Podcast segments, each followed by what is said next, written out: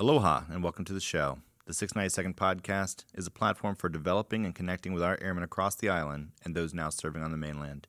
Tune in for episodes where we talk all things leadership and personal development while getting a glimpse into the lives of the people moving our missions forward.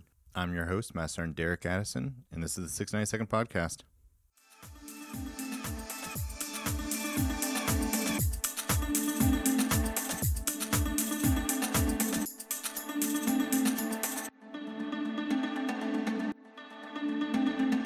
Welcome, Knights, Tigers, Hawks, Warriors, and Krakens, to the final interview with Chief Master Sergeant Warren Trish.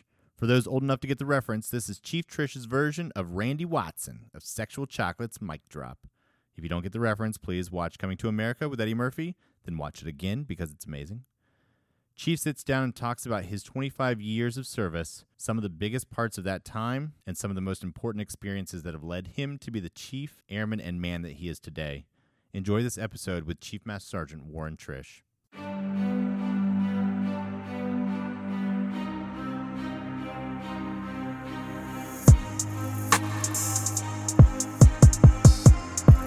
So I did have a question, but uh, obviously this wasn't one of the pre. No, we, certain parts of this I'm sure are going to be more of a freestyle session. Absolutely. I did have a question whenever you first got the job and we found out that you had just been sitting in for Chief Master in the Air Force, right? What is it? What is it like to come and be a group chief after doing a job like that? It was like I got paroled from prison.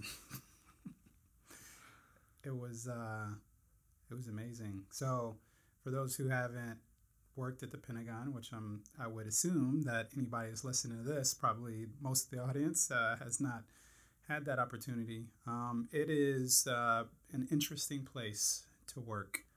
So, um, you know, quick story. Uh, I had actually never been to the Pentagon prior to uh, getting picked up for that job. And so, what I didn't recognize was first, the Pentagon in and of itself is almost like a museum, it's like a mini museum. And so, uh, all of the hallways are lined with military artwork, right? So, each service, military serv- service branch has their own hallway. Um, and so, you know, some, like if you go to the Army hallway or the Marine hallway, they don't just have pictures or paintings on the walls. They actually have, you know, many models of, you know, many types of uh, uh, weapon systems, you know, like tanks or, you know, ships or things like that. So it's pretty cool. So you could spend hours walking through the halls of the Pentagon just looking at all the historical things that that are all over the place. So it's it's very intimidating right from the start when you walk into that building. Um, you see a lot of business professionals. There's a healthy mix of civilian versus you know people actually wearing uniform. I would even say there's probably even more civilian, right? Yeah.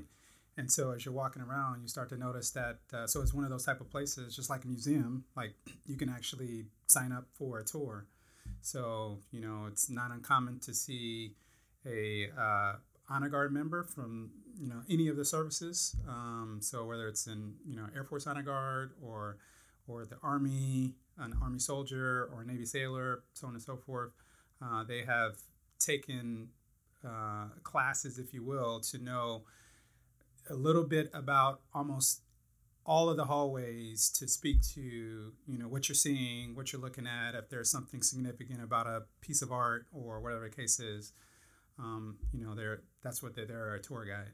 And so this is what you walk into. If you hadn't been there before and you walk into this you're like this is kind of surreal it's kind of crazy. And oh by the way to think that you know all of the most senior leadership in all of the military branches are sitting in this building. Um, you know a perfect example i was dropping off my dry cleaning one day and you know secretary mattis was down there. You know he was notorious for doing all that stuff himself. So if he had put something in a dry cleaner he would go himself to go get it. Obviously that's what you would hope. You don't want to abuse your privileges but so I, I say that to give context to kind of what it's like. So me coming into that job i had definitely uh, uh, kind of an idea of what it was going to be like. But then when I got there, it kind of busted through all of any idea I had because I didn't know what to expect. And then when I actually got in to learn the job, all that stuff was fleeting. You know, was exciting uh, for the first month, and then after it, after that, I realized that I'm no longer like working in a squadron, right? And so it's like all the things that people may not realize they enjoy about working in a squadron, working with you know other teammates. Um, you know, uh, the mandatory fun events, you know, potlucks, and all these things that you know we do the, at the squadron level um, that we take for granted. You know, those things are pretty much absent working at that level. Really, people come to the five-sided war machine, as I call it, to work five days a week, seven days a week, whatever your schedule is. You're there to work, and people will have. It's almost like uh, uh, Walking Dead. Uh, is how I would describe it. You know, you start to see people, and they kind of seem like zombies, right? To the extent, you know, I'd walk down the hallway, and if I saw somebody, uh, you know, just being cordial, you know, good morning or whatever, I can't tell you how many times I said good morning to people, and it got to a point where I would deliberately like yell at people, "Good morning," kind of thing, and you know people would just not even acknowledge you and just try to get to where they're going, right? You know, it was, it was kind of one of those environments, and so it was, you know, after three or four months in, is, is then I realized, man, this is, you know, um, that's definitely a trade off. You know, we're operating at this level of leadership. Um, you know, the things that uh, you again take for granted uh, at the squadron level. And so, you know, back to your question about you know leaving that job and coming to to be the group superintendent here, I was looking forward right to escaping that environment um, and having the opportunity to be given the space to to connect with people uh, in that way and do fun things again, right? Because obviously people at the Pentagon are there to take care of the services needs, right? And it's really about the service. And so, um, you know, when I was afforded the opportunity to get back to the people business, uh, so to speak, uh, I was all over. I, I, was all over it. Now, I will say that there were a lot of cool things about working at the Pentagon. I'm not going to lie, right? So it's a definite trade-off, um, you know. But uh, I think many people that I've talked to that were working there at the time you know, they we would often um, reminisce about being in the squadron and oh yeah, you know, have an opportunity to to do the fun fun things that uh, we just just didn't didn't do no. at, the, at, the, Pentagon. So so because of that experience, I think uh, both being in a position where you didn't get to really interact with airmen versus you, you know your job now where you have 1100 that you get to interact with uh, pretty much seven days a week uh, if you if you want to come in on your weekends because we have those too, right? Um, what does airmanship mean to you as as a you know uh, the group chief, the group superintendent, uh, but also as you know a man who's just completed 25 years of service? What does airmanship mean? What does airmanship mean? Wouldn't you like to know? no, I'm just joking. Um, so I think that's that's kind of a question that has been posed different ways um, during my time, you know, serving uh, as an airman, right? Um, for me, you know, when I think back to kind of where I where I started out, you know, as a airman basic, I joined for my own uh, selfish reasons. You know, I won't lie about that. Um, where, you know, I remember going to the or arriving in San Antonio. I feel like this this is just what my memory is telling actually happened. But at some point where you had you know the the liaisons meet you at the at the airport and they're taking your little manila folders. I don't know if they still do that, but I feel like somebody asked us all you know why we joined right? And you know, you had some people that were saying, "Oh, I to serve my country," which I felt like they were not being truthful, right? Um, and, and for most of the people were honest. You know, they joined for you know education benefits or to travel, right? And so right. that was that was me. I was being honest. I joined for education benefits and to travel, um, which ultimately I didn't. I wasn't going to school or anything like that when I first came in. So it was really to to, to travel. And so starting out as airman basic, you know, had uh, I was your average airman, right? I, I wasn't um, really invested in the idea of being um, a service member, other than I knew I, I, was wearing a military uniform and I knew that uh, at any time I could be called to action to go deploy somewhere to to actually do that side of being a service member. But in my 18 year old mind, I was like, this is cool, right? I get to, um, I'm on my own, right? I can make my own decisions to an extent, right? You know, if I wanted to eat peanut butter and jelly sandwiches for breakfast, lunch, and dinner, I could do that.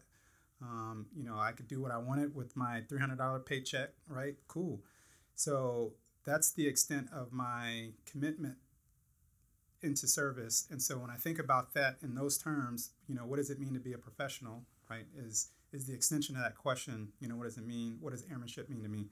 And so, you know, I really didn't start to internalize any of that professionalism stuff, airmanship stuff until uh, maybe four years or five years in, right? For me, it was all about trying to see where my friends were hanging out, you know, trying to circumvent some of the rules if you, if you know what I'm saying whether that's you know trying to go into clubs as I was underage or you know trying to sneak a drink um, you know uh, illegally or whatever the case is right? I think statute so, limitations is over. Right, you're right right you know you're good. we're good. So doing all that kind of stuff just uh, basically coming to work to collect a paycheck and then leaving and gave not one second thought about work after I left work, and I was always trying to find ways to get out of work early, right? And so when I joined the Honor Guard, um, which was relatively soon into military service, um, at my first duty station, because um, my supervisor was uh, an Honor Guard member for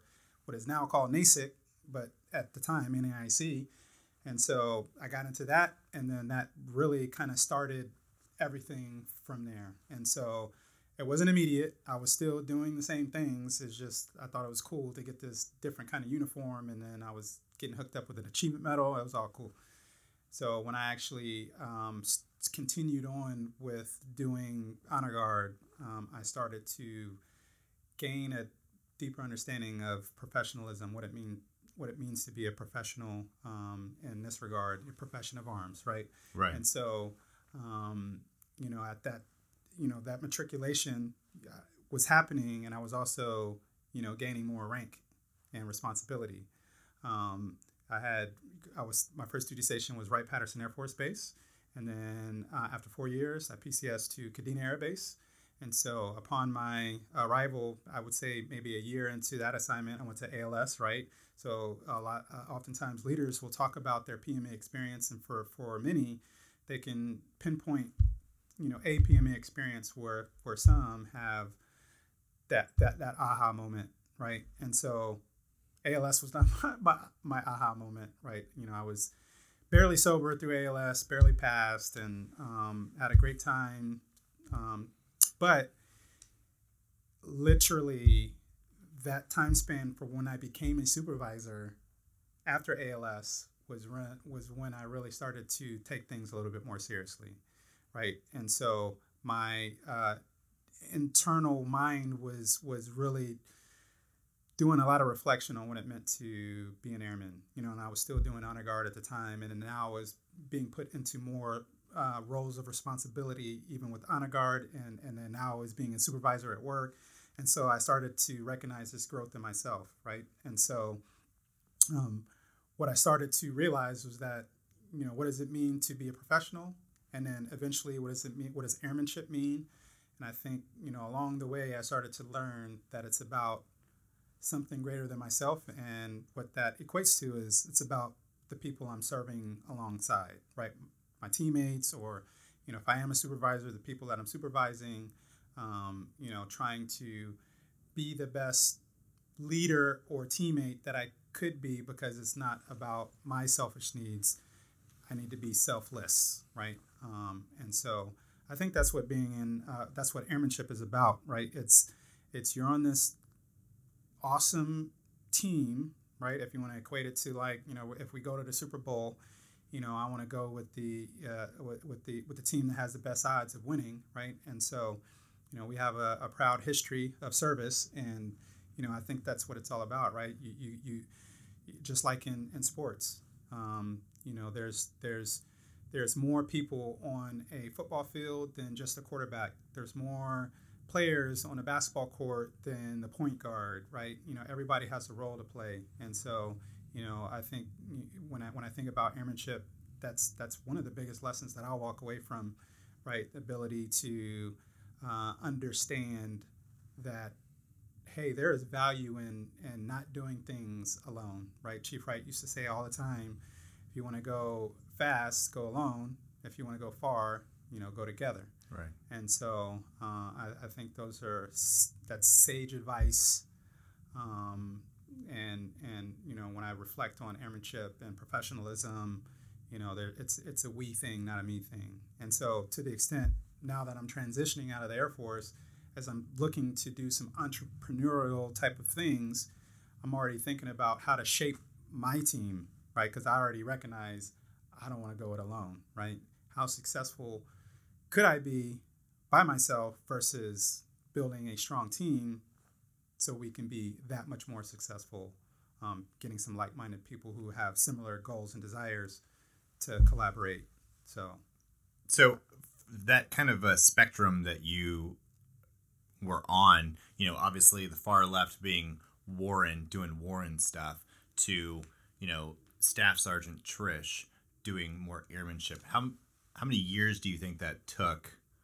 Um, and is that I'm assuming you know for the majority of the airmen that are in our group that are in within that you know maybe four to five six years uh, that it took you, they're probably maybe in that same mindset of doing you know snuffy or you know whatever you know Derek's uh, mindset versus staff sergeant snuffy you know yeah for me you know people I, have I've used this and and you know I don't I'm not the originator of this of this kind of saying if you will but you know you they say whoever they are right you know you join the air force right when you sign on to go to basic training but somewhere along the line you actually join the Air Force. Right. Right. And so, uh, really, I think it is you know you enlist in the Air Force, but you don't actually join until until later in, into your service for a lot of people. Right. Um, so for me, when I pinpoint where I joined the Air Force, it was after NCOA. So going through NCOA, I was fortunate to go to ALS and NCOA at the same location um, at Kadena Air Base, and um, it was that point in my career where I had I was already starting to show signs of being more professional because I became a supervisor. I was taking leader more leadership and responsibility roles uh, um, in my professional life. Um, and so by the time I got to NCOA, I didn't go into it with the same mindset that I did ALS. You know, ALS, I was looking for the next party you know, hey, I'm going to do whatever the bare minimum is just to pass this requirement that they say I have to go to. Um, but then by the time I got to NCOA, I was really soaking up all the information that was being, you know, provided.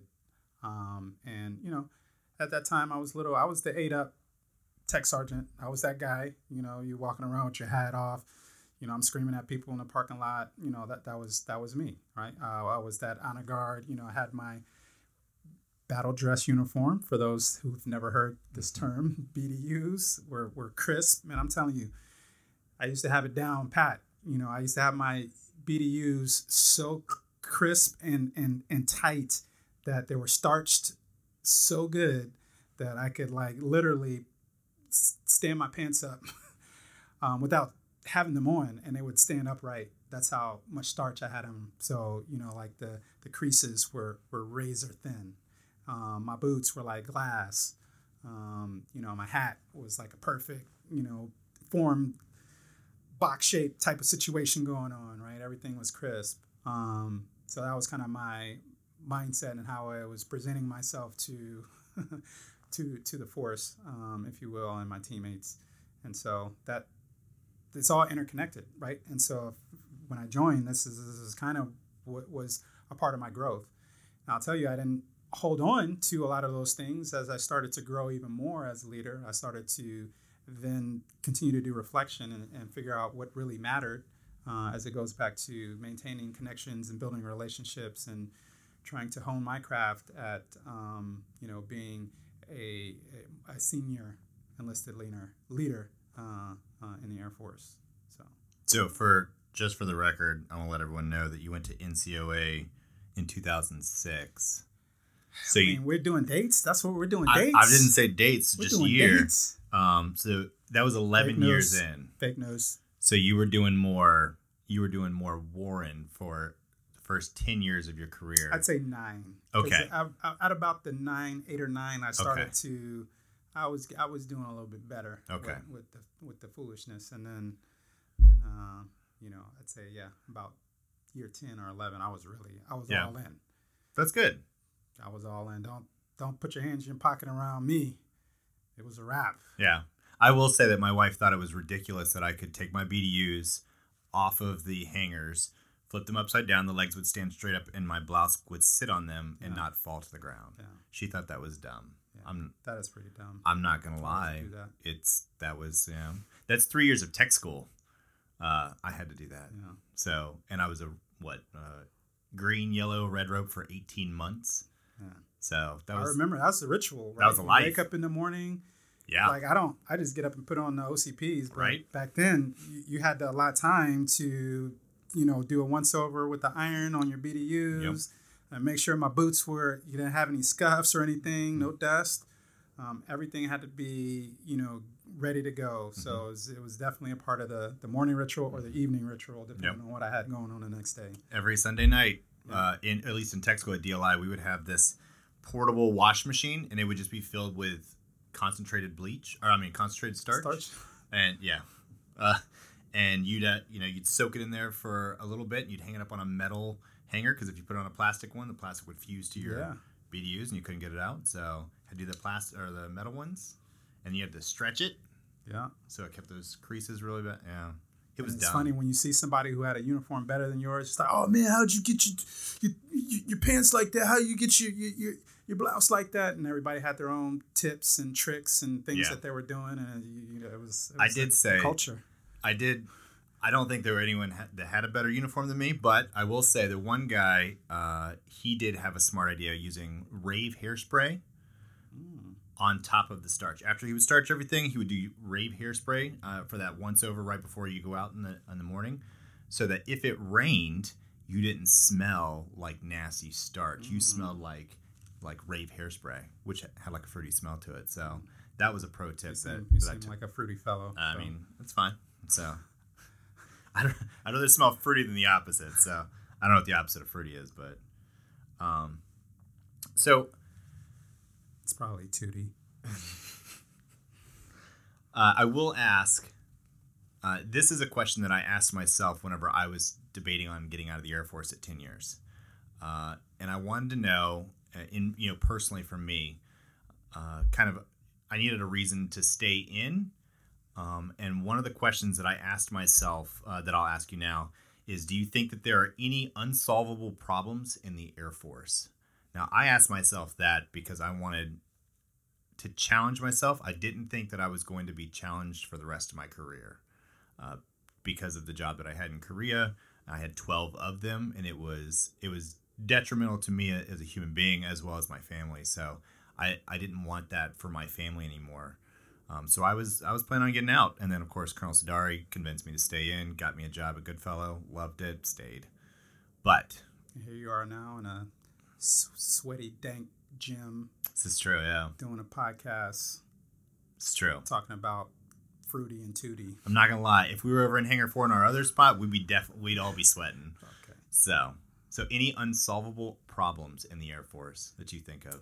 Um, I, you know, this is all about transparency. I'm gonna have to, I'm gonna have to hit the yes button. I think there are definitely problems that are unsolvable um, in the Air Force. Uh, I am a believer that we are a microcosm of society, right? And there are a lot of society's ills that impact airmen and just service members in general, right? And so um, there are just, you know, when I think about things that plague people, there are just things beyond our services control that, hey, we are doing our best to mitigate, um, but you know, re- if you know, I like to be more of a realist. You know, realistically speaking, that you know, until there is more of a cultural shift within our society, there are just things that is, is it's an insurmountable task to to to solve. You know, the social issues of the day. For example, um, if the people that we you know enlist into service are coming from society and bringing those things with them. So, but we can definitely mitigate and try to uh, in, do our best to implement programs and support programs and build our level of knowledge across the force to lessen the impact or lessen the amount of things that can go wrong uh, in regard to social you know issues that uh, will significantly impair our ability to execute the mission, right? So, you know, I think that's that's that's a deep question um, because you know you can nitpick and you know uh, you can try to get specific and and obviously when we're talking about you know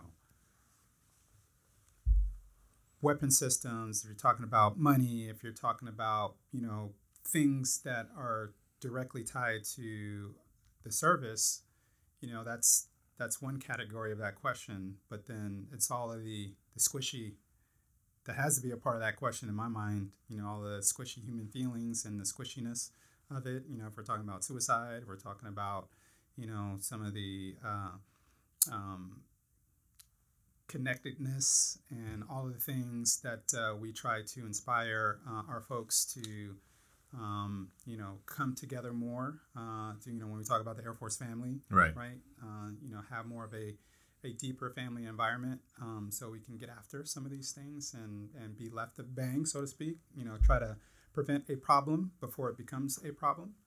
Um, that'll be an ongoing battle, right? Right. Um, and so, you know, as we as members of society um, and the society at large starts to you know shift, the culture starts to shift. Um, I obviously I think we would would see a shift and some of those issues that we deal with not be as um, prevalent if they're not as prevalent, you know, other places. Right. To a, to to a degree, right? No, so, I understand.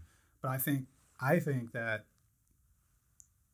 society looks to the military. The military are definitely pathfinders when it comes to things that when we're since we're talking about social issues i think we are definitely pathfinders when it comes to how we deal with those types of things you know um, and the amount of effort that we put into things like suicide prevention right? And so it's one of those examples of something that often i have a lot of family members right who have jobs who are not in the military I venture to say that there is zero kind of suicide prevention anything in their workplace. I'm, I'm like 100% positive that's yeah. not a thing. Um, also, um, yes, there will be, you know, they have human resources when it comes to like if there's any issues of unfair treatment or, you know, uh, sexual assault or, or sexual harassment. But I would also venture to say that, you know, on the civilian side, you know, non-government affiliated, you know, people, uh, employees are not often finding programs as robust as as ours to, you know, um, address things like sexual assault, sexual harassment, so on and so forth. Yeah. Right. So, yeah, I think it's it's it's it's interesting when you when you try to do that reflection and do that comparison of hey you know i'm representing the one of the the, the greatest teams in the world but you know what what what would life be like if i was on the civilian side you know working in the civilian sector? Yeah. Yeah.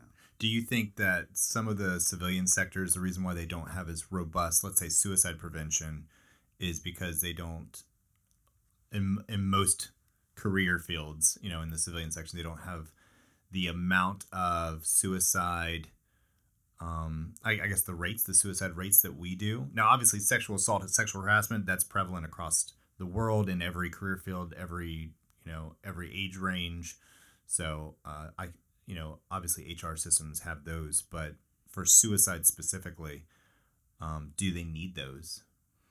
So uh, you know I, I think it's all you know I am not obviously operating in the civilian sector, but I can only guess that Yet. you know by na- nature of some of the programs that that I'm privy to, right? I, I think, for example, having experience in special operations, you know, they have a program called Preservation of the Family and Force, which is essentially where our our airman resiliency team kind of was was born out of, you know, that concept. And so you can think of the preservation of the family and force program um, within SOCOM as a uh, ART team on steroids, right? And so um, they long recognized that uh, hey, if if we if our mission right is to send um, war fighters um, to do highly specialized and surgical, you know, do missions with surgical precision, and we're seeing that uh, due the amount of training and the amount of or the high rate of their ops tempo and all this kind of stuff that uh, we're, we're noticing that the ripple effect is impairing their ability because we need essentially operators to be able to perform at 100% when they are in a deployed environment or at least as close to 100% as possible. They started to do the trend analysis and see that there are all of these these other things you know social issues that were impacting that you know some of those folks ability to stay on task right? Um, and so a lot of money was was put into standing up said program that a lot of it actually isn't just focused on the military member. It's you know when they talk about preservation of the family and force that family piece is huge right? So i you know i was stationed at Hurlburt Field and you know that was one of the most amazing things that i ever saw was the amount of resources that were put towards the family. So there was always free events. There was always something going on and usually extremely well attended whether it's like um, you know maybe they shut down the pool for a day and the whole wing is there at the pool with their family and they're you know doing free food and you know music going on and and and really the base shuts down when something like that is happening.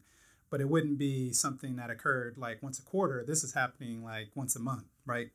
And so you, when you start to peel back the onion and try to ensure that you're addressing you know all aspects of a potential problem you know i think that obviously research is showing them on the special operations side that hey this programs like this actually make a huge difference right? If if i can keep you know uh, airman snuffy or wuffy's family situation you know intact while they are downrange doing god's work then there's there's a higher probability that Airman Snuffy or Wuffy is going to have the, the right focus that we need to do that precision execution of whatever their mission is going to be. Right. And so, you know, I think that kind of bled over into our line of work, you know, on the Intel side with the Airman Resiliency Team because, you know, we were seeing a lot of uh, high rates of suicide, um, not just in Intel, but, um, you know, uh, this idea of kind of working in like a factory, if you will, for those folks who are on the DGS side of the house. Um, that is why the response was to do this embedded healthcare or health support um, to get after the CAF pillars, right? And Yeah. so, um, yeah, I think that uh, um, on the civilian side, uh, other than you know a professional sports organization, right? Right. but I think it's it's a similar mindset, right? They put millions and millions of dollars towards their athletes because they recognize this is our greatest resource are the people on that on that on that field. You know, they they they understand the ripple effects that happen, positive and negative. You know, if a team goes to the Super Bowl or if they win the the, the championship, right? Because if their players are at peak performance and they're doing all these things to keep them you know, hundred, you know, as healthy as possible to to you know hone their skills and hone their craft to have it all come together at the right time in the right place. You know, they see the benefits of that, and it's the same thing. You know, we are no different. um, uh, besides the million dollar paydays. um, but uh, I think that uh, given the responsibility that is put upon um, service members, right? Um, we gotta we, we we gotta do the things that we're seeing, you know, because now you see the rest of the service expanding into you know um, similar programs, embedded healthcare teams, and Right. you know maybe a little bit on a smaller scale. But you know I think that says something, um, and I have no doubt that uh, you know in other places, if you were to venture out into other organizations on the civilian side that have a knowledge of what SOCOM has done, because it's not something that they, they, that they've been doing forever Right. um, that uh, you know they, they are indeed leading and and have proven the impact that a program like this has, and I, I would I wouldn't be surprised if other civilian agencies hadn't started to adopt just the way they do a lot of other stuff, you know, military technology and things of that nature uh, into their into their own organizations. Yeah, it does kind of uh, kind of scare me a little bit whenever I see military grade, like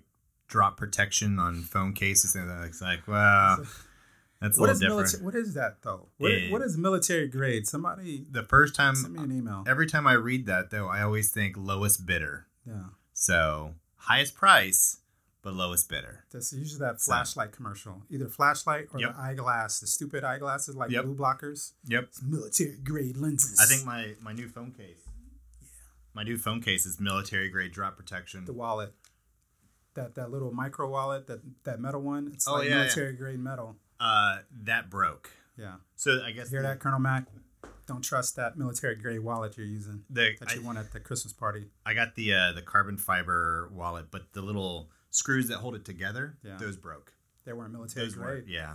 So they were military standard, I'm sure. But so for uh, you mentioned the the times that you were in uh, Kadena, obviously, uh, as well as at Hurlburt Field.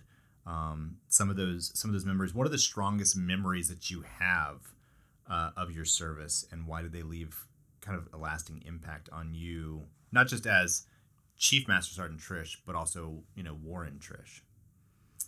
So really, I'm gonna, you know, since I've had such a long, long, long, long career, uh, I, I won't bore you with uh, all of those, but I, I, I could really think about kind of like three, three things, right? Um, already talked about one, uh, my involvement and eventual passion for honor guard.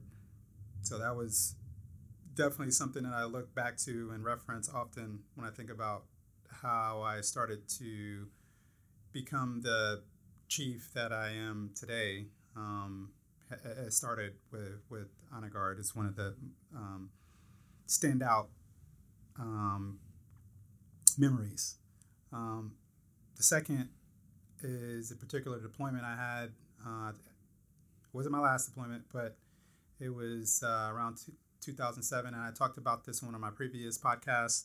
Um, I did a, a six month um, jet tasking, which is uh, joint expeditionary team. So back during this time frame, 2007, uh, the the it was not uncommon for Army to pluck Air Force members to support uh, a lot of their missions, and so fortunately for me, I got to do one of those jet taskings, and I went out on a crazy six month deployment in Iraq, um, doing some tactical uh, SIGINT support for a bunch of the Army units. So it, it and it's funny, I, I often refer to that time um, because I, again, was operating, I joined the Air Force for selfish reasons. So where here I am thinking I'm joining to to get some money to go to college and to travel the world and you know uh, live the dream so to speak um, yeah i knew i was joining the profession of arms and yeah ultimately my job is to go to war cool but the air force doesn't do that that's why they're called the chair force right you know even if i do deploy which i had deployed prior to this one um, you know i didn't leave the base and uh, had a nice cushy office air conditioning all that kind of stuff you know i wasn't in the real war you know, I wasn't in the shit, as they say. Yeah. So, um, but this one, um, I was right, and um, I think it gave me uh, a huge uh, perspective on a lot of things. Number one, um, helped me really evaluate the realities of war, uh, realities, the realities of combat. Um, it helped me, it drove me to assess myself and how I saw, uh, you know, my service commitment to, you know, when they talk about obviously following the orders of the leadership appointed over you. Um, you know, you say those words when you're reenlisting and stuff, but it's a whole nother ball game if you're doing things that uh, on a service level you may not necessarily agree with, right? You know, yeah. Just being honest. Um, so um, there was a lot of that. There was a lot of uh, internal struggle during that time frame um, because of that, and then also the fact that feeling always feeling like I was going to die, right? Um, I never expected to have to go through something like that, and so I just my daughter was was three months old when I uh, went on this appointment, um, and so you know the whole time I had all these mixed emotions, you know, for six months. You know, if if if it was you know we're going in somebody's house and you know we're we're you know there's other human beings that you know we're point guns at you know women and children and all this kind of stuff uh, by by nature of what we had to do to get the job done.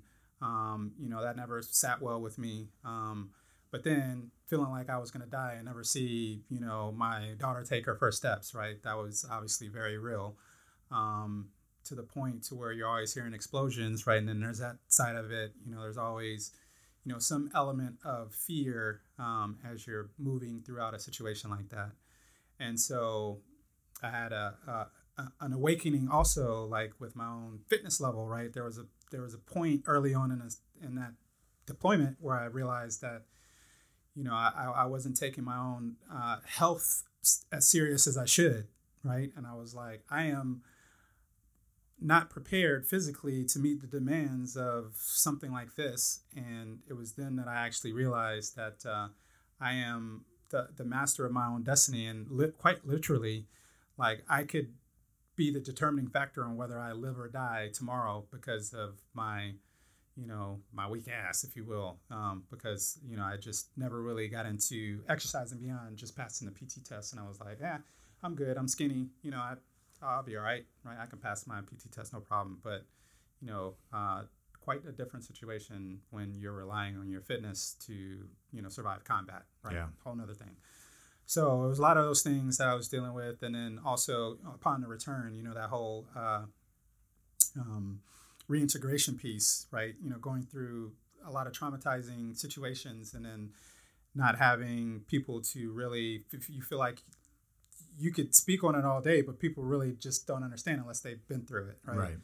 So um, it took a while to to really um, you know do proper reflection on something like that, and it was definitely something that was pivotal. Uh, like I said, you know, when I think about a memory, uh, another memory that kind of shaped you know who I am today, right? Um, you know, you're sitting right there, bro. We did the Spartan race We did. uh, before that deployment, you would have never caught me on those doing anything remotely close to Spartan race or running a marathon. You know, we used to do the Sunday Fun Day and all that kind of stuff.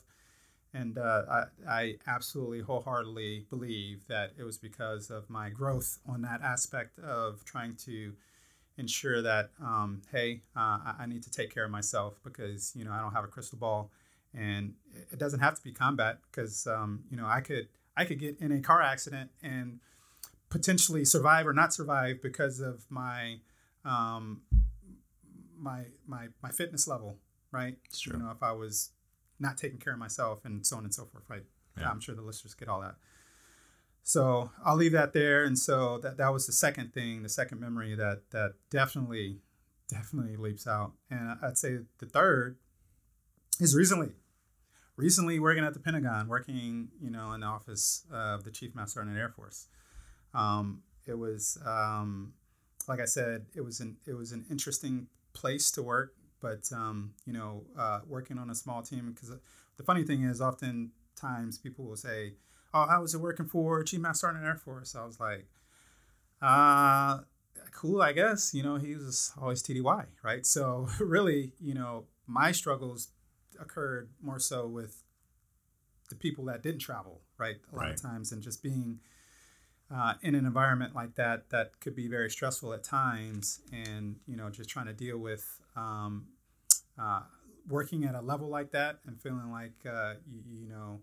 Um, you, you have to have a certain level of knowledge about a lot of different things um, because my responsibility was to um, sit in for him in a lot of meetings when he wasn't there. And so um, that was frightening in the beginning, right? You know, like sitting at a table with the chief of staff of the Air Force and the secretary of the Air Force and, you know, other uh, department, um, you know, uh, general officers. Um, uh, that was surreal. And then, um, you know, just the, the, the comings and goings of the Pentagon. So I learned a lot about myself. So not to get too deep into it, but I'll tell the, the biggest lesson lesson that I learned that I to this day give to everyone is that you know relationships matter. And um, I've I where I went into that situation thinking I was man I get along with anybody, right? You know if if if I choose to not build a relationship with you, that's that's because I chose, and you know if I wanted you to like me, you'd like me, kind of thing, right?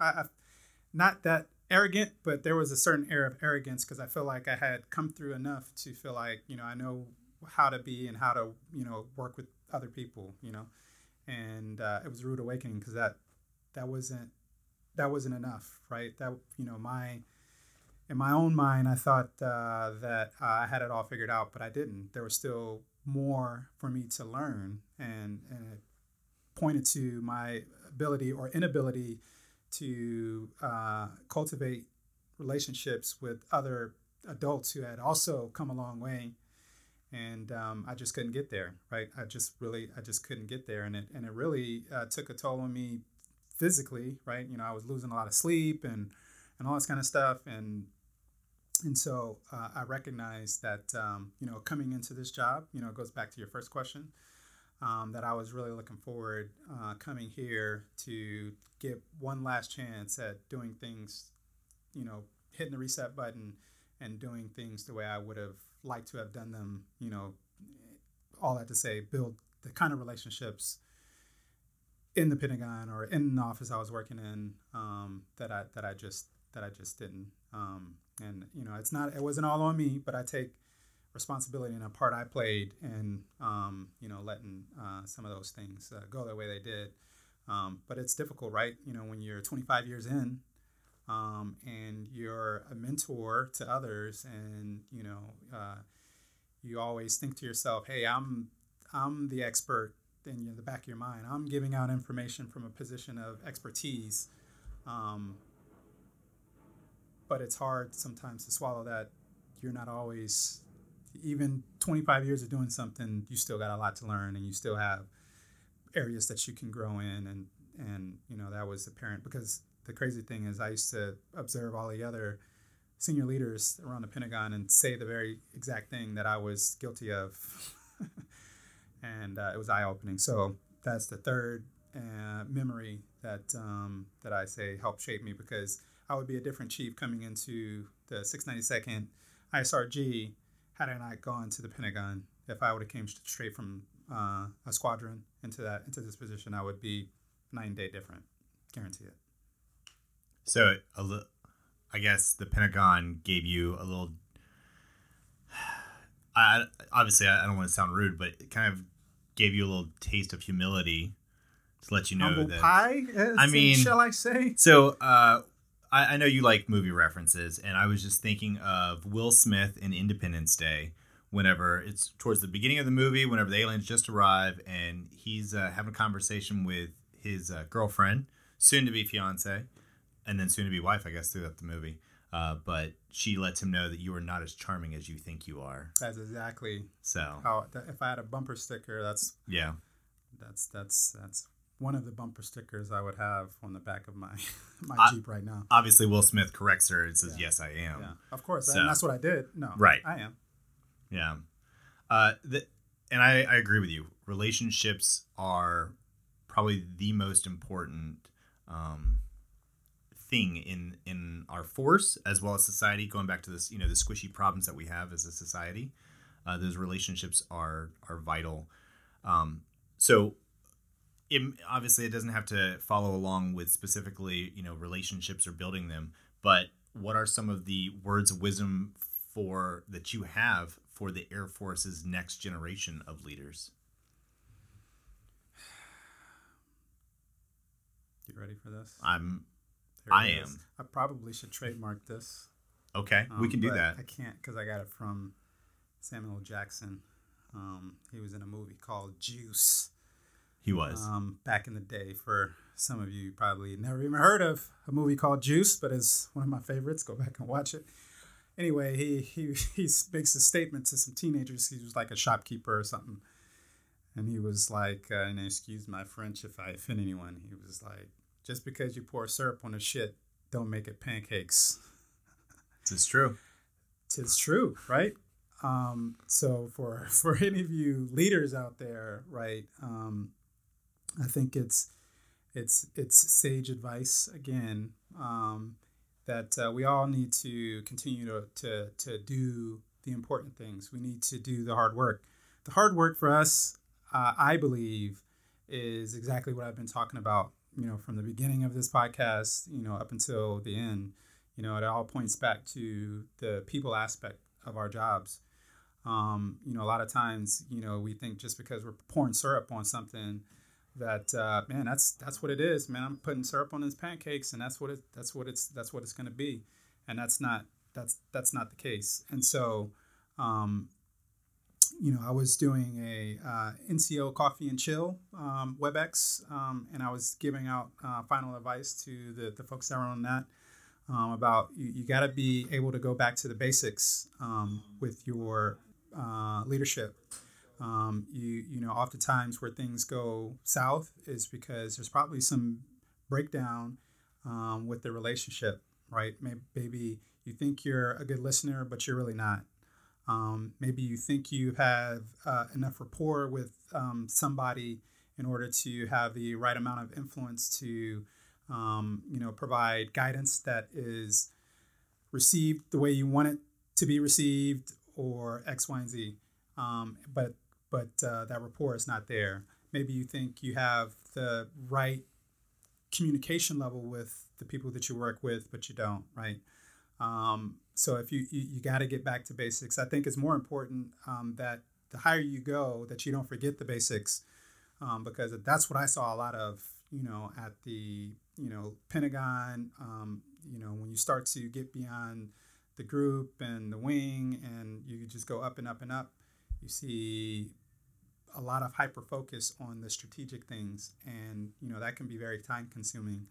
But uh, you still have whether it's a small team on that team are human beings that still need to be motivated the right way. They, you still need to show them that you care about them. You ask, ask the, you know, do the small talk. You know, ask the small questions. You know, you know if they have a family. You know, ask about their family. If, if, if they don't have a family, you know, what do they do for fun? Whatever it is, whatever that means to you. Right. Um, more often than not, we just uh, put that stuff to the wayside and f- figure, especially especially if everybody uh, has a little bit of age on them, right? Because you automatically just default to, you know, this this colonel or this chief has it all figured out, right?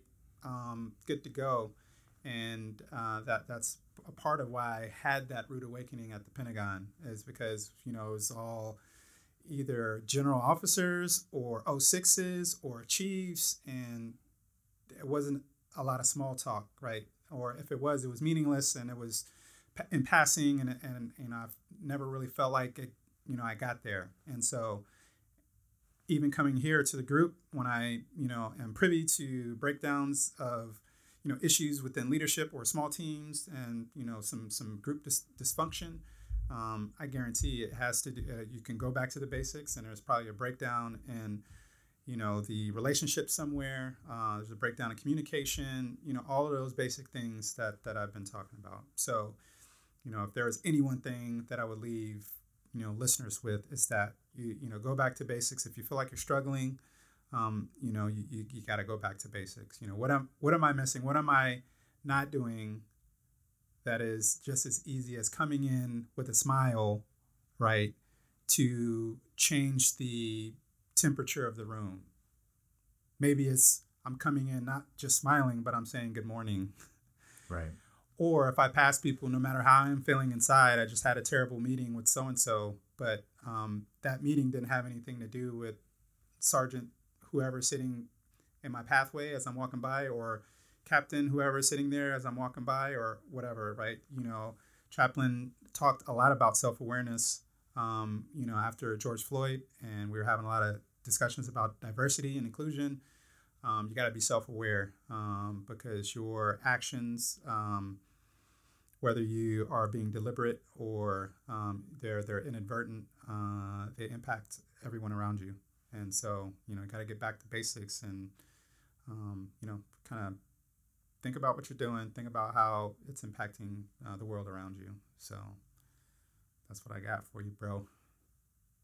So, as you are transitioning to the entrepreneurial uh, Mr. Warren Trish, what are pretty much your final thoughts or final words to all of your airmen, not just the ones that you have here at 692nd, but throughout your many, many years of dedicated service? Man, one love, I guess. Bob Marley. Love. Yeah, love yourself and and and love the people that you work with, right? Um, you know, easier said than done. Um, but I think that, you know, with if we are showing that we care uh, about ourselves, you know, that whole self care mantra and caring for others, that uh, that's that's what is needed. Um, and you know, that's for all airmen, anybody that's, that I've worked with in multiple assignments, and um, you know, especially here in Hawaii, that uh, you know that one love, right? And so, um, you gotta gotta really internalize that. So it's to mean something different to you know anybody that's listening, but um, that's what I'll leave you with. Thank you, sir. It's been a pleasure working with you uh, and having you as a chief. Um, the chiefs before you are were vastly different, and I'm sure every chief after you will be the same. Yeah, so. I don't see Chief Bjorkholm, um, you know, uh, giving advice on tasty whiskeys, um, such as myself. But uh, she'll she'll be good. She might she'll be a good she'll be a good uh, follow up to to me. We're gonna have to test her knowledge of Samuel Jackson movies as well. No, she has none. She is. Uh, she, I don't even think if it's not Star Wars, she she she's not gonna know what you're talking about. You heard it here, folks. First, folks. Good um, to know. Yeah. All right. But Carol Baskins uh, should got trivia. Carol Baskins, she'll she'll she'll go toe to toe with anyone. Roger that. All right. Thank you very much, Chief. Have a good day. All right. Uh, aloha and mahalo.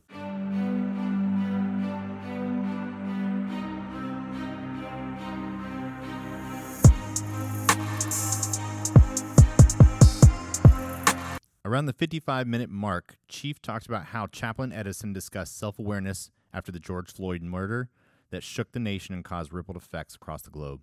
What we didn't discuss in this episode was that Chief sat down with a number of group personnel on multiple occasions to ask how we were dealing with it as a diverse group of airmen and shared some of his own experiences of being a black man in the United States Air Force and our society.